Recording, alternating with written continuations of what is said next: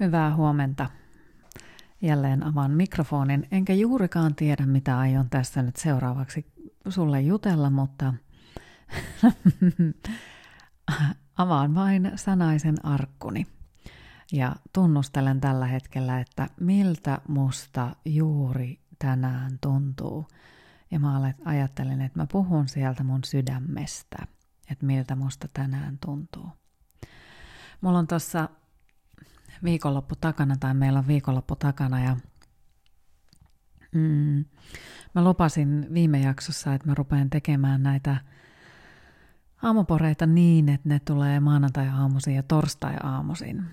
Ja tota, se tekee varmasti mulle ihan hyvää, niin mä saan vähän niin kuin enemmän aikaa pohdiskella ja meditoida ja mä tarviin semmoista niin kuin omaa oman sydämen tutkiskelua myöskin, niin sellaista omaa aikaa itselle. Mulla on tänään taas aika semmoinen niin kuin, mm, kaihoisa, harras olo. Se rakkauden kaipuu on mulla hirveän syvällä tuolla.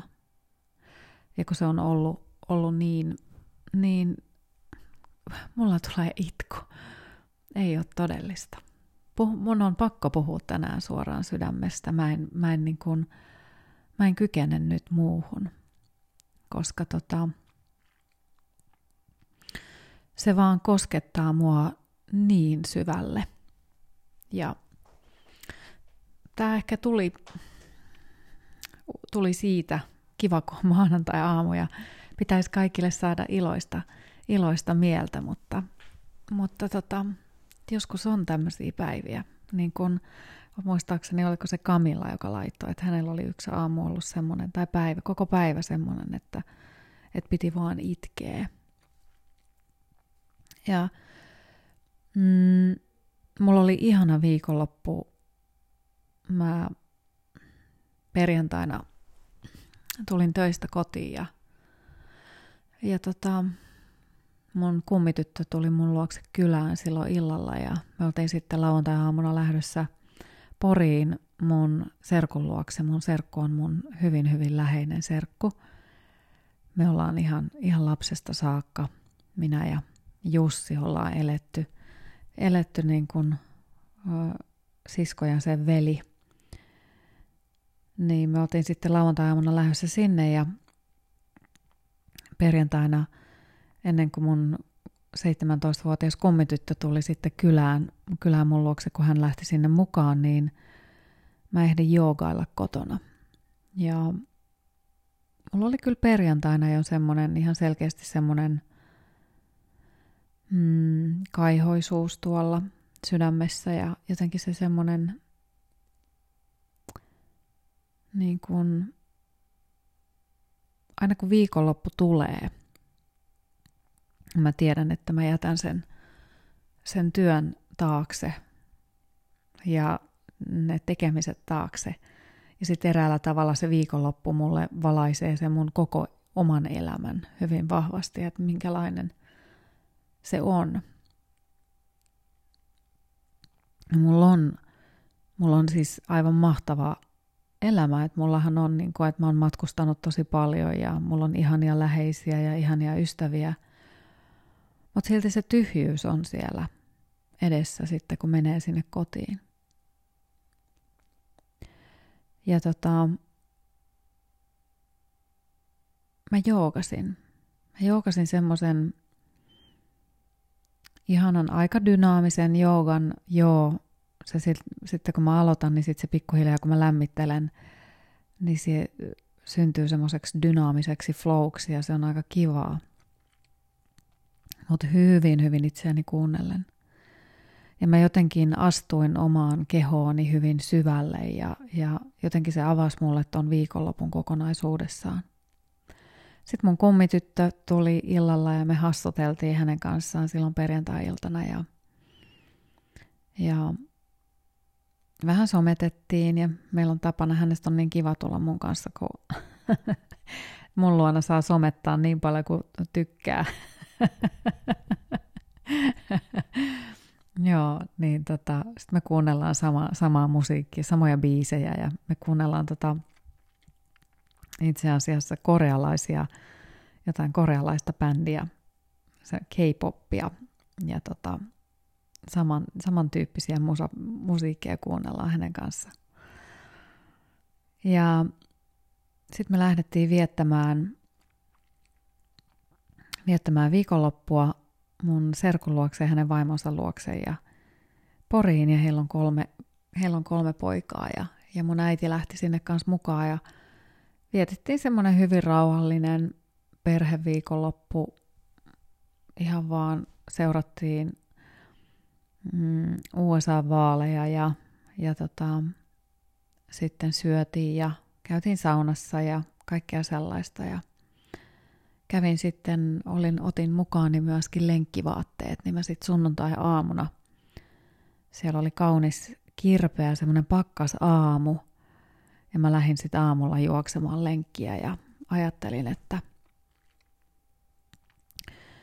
kuinka ihanaa liikunta on.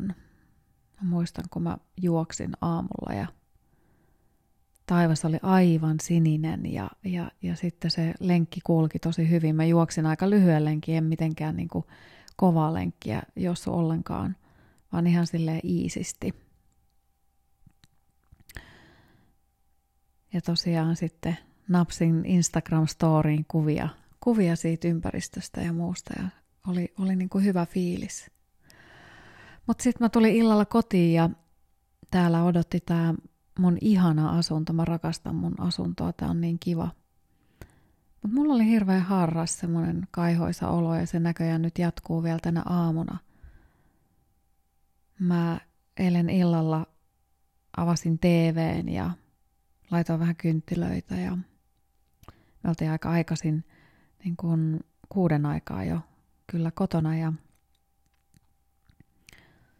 jotenkin mä löysin mun oman paikkani siitä sohvan nurkasta pötkötelle ja pehmeät tyynyt siellä pään alla.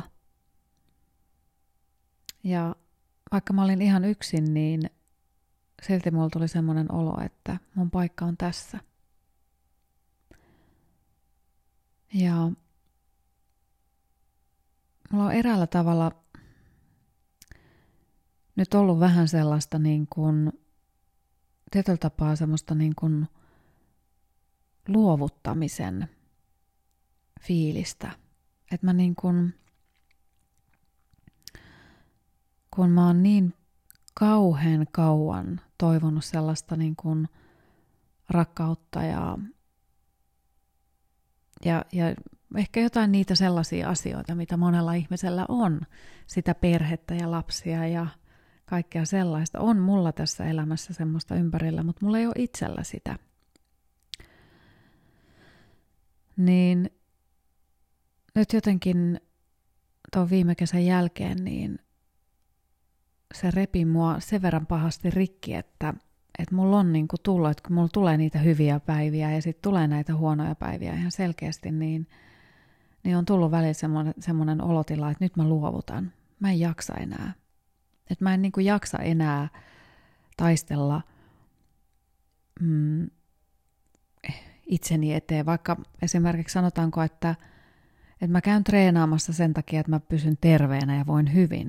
Mutta toki mulla on aina semmoinen toive, että mä pysyisin nättinä ja mä olisin kivan näköinen, niin kuin varmaan jokainen meistä ajattelee sitä samaa asiaa.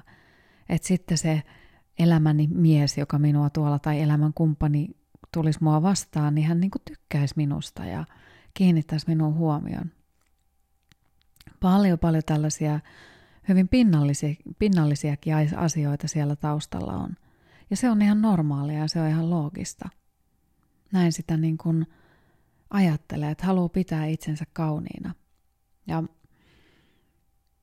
jotenkin mulla on tullut semmoisia olotiloja, että, että nyt mä niin kuin luovutan ja annan periksi ja mä en jaksa enää.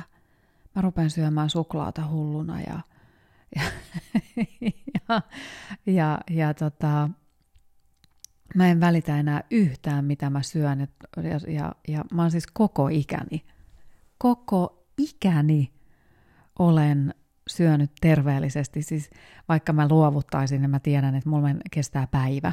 Se, se kestää päivän, mä syön päivän suklaata ja se loppuu siihen, koska mulla tulisi huono olo. Mut, mutta tämmöisiä niinku fiiliksiä tulee, että, että nyt ei niinku jaksa enää.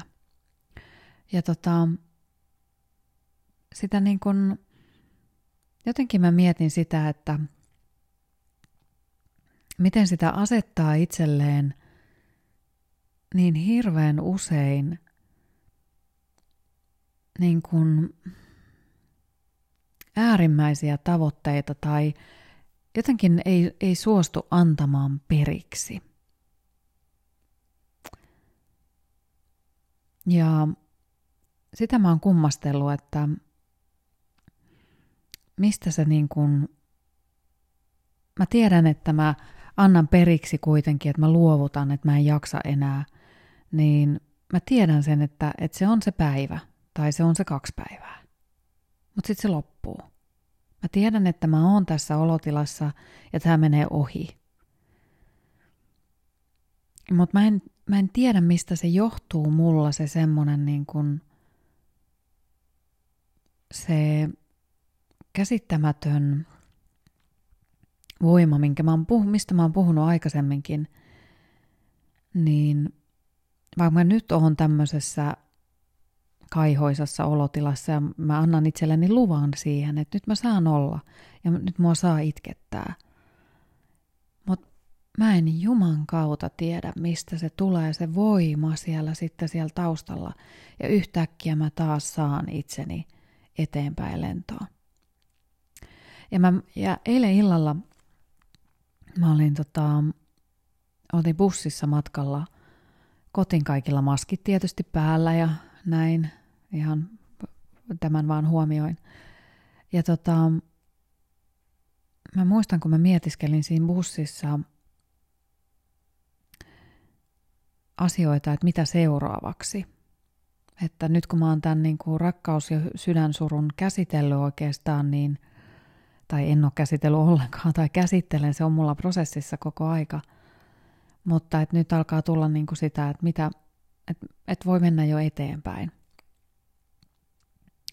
Mutta että minkälaisia tunteita ja syviä tuntemuksia se on tuolla niin kuin herättänyt mussa.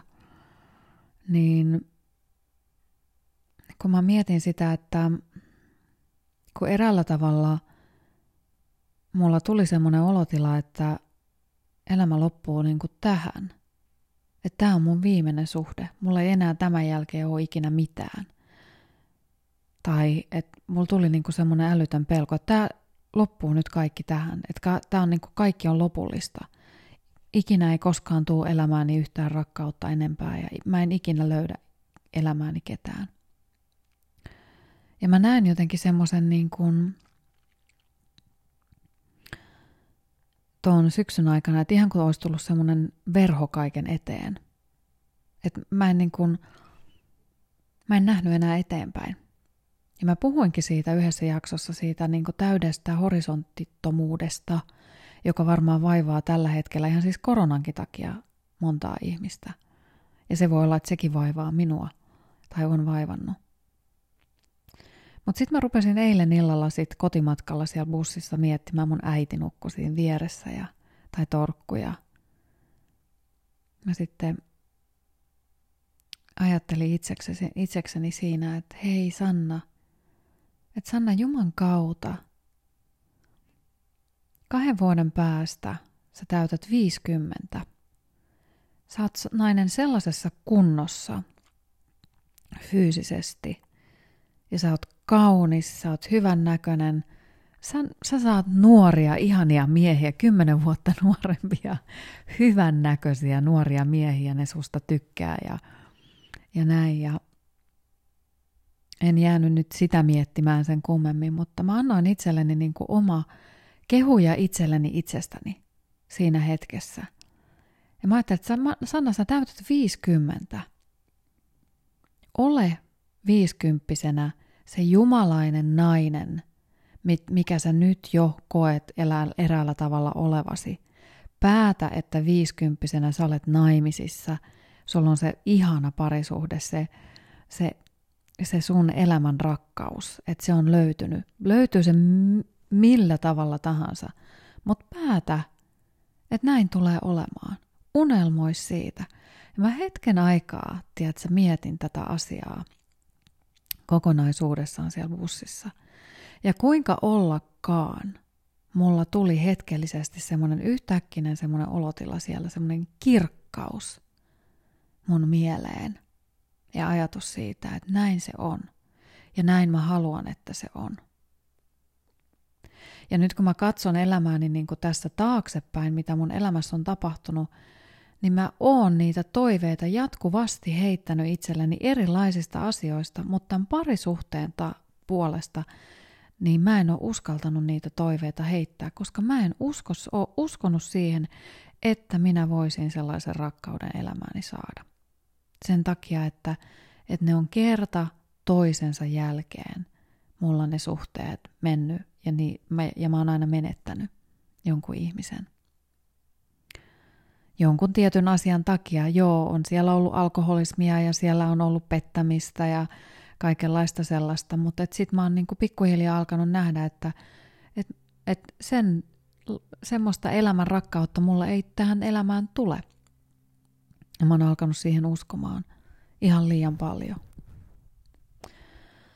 Ja vaikka mä siitä niin kun on aikaisemminkin sanonut, että, että mun se unelma on mennä naimisiin ja Sehän voi olla siis, se naimisiin menen voi olla siis sillä tavalla, että se toinen ihminen asuu omassa asunnossa ja minä omassa. Eikä sen tarvi olla, että menisi naimisiin, olisi vaikka kihloissa, eikä ta- voi olla vaikka tinasormukset. Vaan se on se, että olisi joku, joka on sinua varten. Ja siihen ihmiseen olisi se yhteys. Se riittää mulle. Ja että se ihminen olisi Mutta että mä mietin, että onko mä alkanut pelkäämään niin paljon sitä. Ja sitten mä mietin sitäkin, että musta on aika jännä, että nyt viimeisten vuosien aikana, mitä mä oon kohdannut miehiä, niin kauhean monet pelkää parisuhdetta. Kauhean moni pelkää sitä suhdetta, että se vie sulta kaiken – tai että jotenkin olen törmännyt tosi paljon semmoisiin ihmisiin, jotka ei ole valmiita kuitenkaan antamaan itsestään sit mitään. Se on jännä. Mä en tiedä, että onko se sitten tätä meidän maailman aikaa, että me eletään sellaista aikaa, että se vanha parisuhdemalli tai ylipäätään parisuhde ilmiönä alkaa olla jo hiipumassa pois. Ja mä toivon, että se ei olisi näin. Hmm. Tämmöisiä ajatuksia. Meni nyt niin diipiksi nämä jutut, mutta kiva, mulla lähti se ainakin se itkukohtaus pois. Joo. Mm. Tänään mä löysin mm, kirjoituksen jälleen täältä Hidasta elämää sivulta. Täällä on tämmöinen blogi kuin Sydän auki. Ja sitä pitää Riikka Lauanne. Hän on taideterapeutti, taiteilija ja runoilija, jota inspiroi sisäisen intuition ääni, tunteiden salliminen, totuuksien purkaminen esiin kaiken takaa, aitous ja herkkyys. Ja hän kirjoittaa, hän otsikoi tämän blogin näin. Itsen vaaliminen ei ole vain passiivista hyväksyntää, se vaatii myös aktiivisia tekoja. Monesti kun puhutaan itsen rakastamisesta, tulee ensimmäisenä mieleen lempeä salliva asenne. Osta se kokoa isompi vaate ja ole ylpeä peilikuvastasi. Älä puske, vaan anna itsellesi tilaa ja aikaa. Ota se viinilasi, kakkupala. Elämä on nyt. Sallivuus ja hyväksyntä ovat tärkeä osa itsen rakastamista, mutta ei suinkaan ainoa kaiken kattava sellainen. Itsen vaalimisessa on nimittäin toinenkin puoli. Aktiivinen, tavoitteellinen ja hieman takapuolelle potkiva. Niiden asioiden eteen, joita sisimpämme janoaa. Tavoitteellisuudessa on tietty kaiku. Sekoitamme sen helposti rakkaudettomuuteen – Tämä yhteys on aivan totta silloin, kun motiivit jonkin saavuttamiseksi kumpuavat arvottomuudesta, vertailusta tai muiden odotuksista. Tavoitteellisuutta on kuitenkin monenlaista. Parhaimmillaan se vastaa syvien haaveidemme ja tarpeidemme kutsuun. Ajatellaan esimerkiksi, että henkilö X on tyytymätön johonkin asiaan elämässään. Tällöin feminiininen lähestymistapa rakastaa itseään – hyväksymisen ja sallimisen kautta ei välttämättä riitä. Oman hyvinvoinnin vaalimiseksi onkin löydettävä itsestä maskuliininen voima toteuttaa tarvittu muutos. Muutos, joka tulee olemaan paikoin tuskallinen ja työläs ja vasta pitkässä juoksussa antoisa. Sisimmässä me kaipaamme, että tekisimme töitä itsemme, unelmiemme ja arvojemme eteen. Joskus juuri se on suurinta rakkautta. Kun haluamme vaalia itseämme ja hyvinvointiamme, sekä sallivaa että vaativaa lähestymistapaa tarvitaan. Yhdessä ne muodostavat täyden ympyrän, kuin jing ja yang. Se, mitä kukaan ei meille kerro, on kuinka paljon kumpaakin juuri me tarvitsemme. Se meidän on itse selvitettävä. Yleensä asia menee niin, että ihminen, jolla sallivuutta on hieman liikaa, hyötyy pienestä itsekurista ja aktivoitumisesta, kun taas tavoitteellinen henkilö, joka jatkuvasti edistää unelmiaan, saattaa tarvita lisää sallivuutta ja inhimillisyyttä. Etenkin me, jotka olemme aikoinaan puskeneet itseämme ja pakottautuneet eri asioihin rakkaudettomuudesta ja riittämättömyydestä käsin, helposti tuomitsemme vaativuuden turhana osana itsen vaalimista. Tukeudumme sallivaan puoleen. Se on hyvä alku. Sallivuus on kuitenkin usein myös vellovuutta. Kenties tärkeät muutokset roikkuvat ilmassa ja hyväksymme liikaakin vallitsevia tilanteita – vaikka voisimme paremmin kuin päättäisimme tarttua elämän ohjaksiin. Aloitan ensi viikolla voi pitkään jatkuessaan aiheuttaa ahdistusta ja masennusta. Vain me voimme vastata tarpeisiimme tai hylätä ne kerta toisensa jälkeen. Päätösten teko voi olla raskasta ja pelottavaakin, mutta se mikä helposti jää huomaamatta on, että päättämättömyys kuluttaa energiaa myös. Tällöin kehittelemme monia todellisuuksia, emmekä varsinaisesti fokusta niistä yhteenkään. Sen kautta voimme pysähtyä ja reflektoida elämäämme sellaisena kuin se on tässä ja nyt. Sisällämme saattaa kuitenkin olla monia toiveita tai haaveita – joihin vastaaminen voisi viedä meidät aivan uudelle onnellisuuden tasolle. Sellaisia asioita, jotka vaativat työtä, rohkeutta ja ryhtymistä. Kenties emme ole tottuneet, että kukaan voisi arvostaa ja panostaa meihin täysillä tai välittää meidän asioistamme, emmekä siksi tee niin itsekään. Jätämme itsemme paitsi automaattisesti. Kuitenkin kun haluamme kokea yhä suurempaa rakkautta, meidän on alettava itsellemme sekä sallivaksi äidiksi että vaativaksi isäksi. Mitä syvemmälle tällä polulla kuljemme, sitä suuremman täyttymyksen saamme. Emmekä muuta juuri tarvitsekaan. Päinvastoin voimme niin hyvin, että pursuamme sitä ulospäin. Puoliksi huomioitu ihminen on puoliksi laiminlyöty – Pelkkä sallivuus tai vaativuus ei kumpikaan yksin riitä. Hengen pitimiksi kyllä, mutta pula-aika on jo ohi. Ja nyt on aika uudenlaisen kasvun ja kukoistuksen. Kuten laulun sanat sanovat, War is over if you want it. Näin. Kyllä, niin. Välillä voi olla sallivainen itselleen, kun on tämmöinen kaihoisa olo ja sitten jotenkin tarvii sitä hellyyttä ja rakkautta niin kuin minäkin tarvitsen itselleni, koska mä olen aika suorituskeskeinen kuitenkin.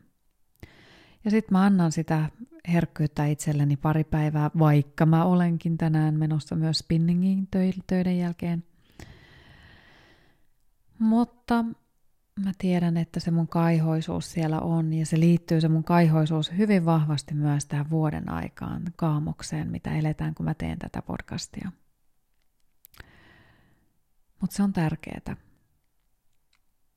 Silloin hyvä niin kun antaa itselleen se mahdollisuus vaan olla. Ja niin mä tuun antamaankin.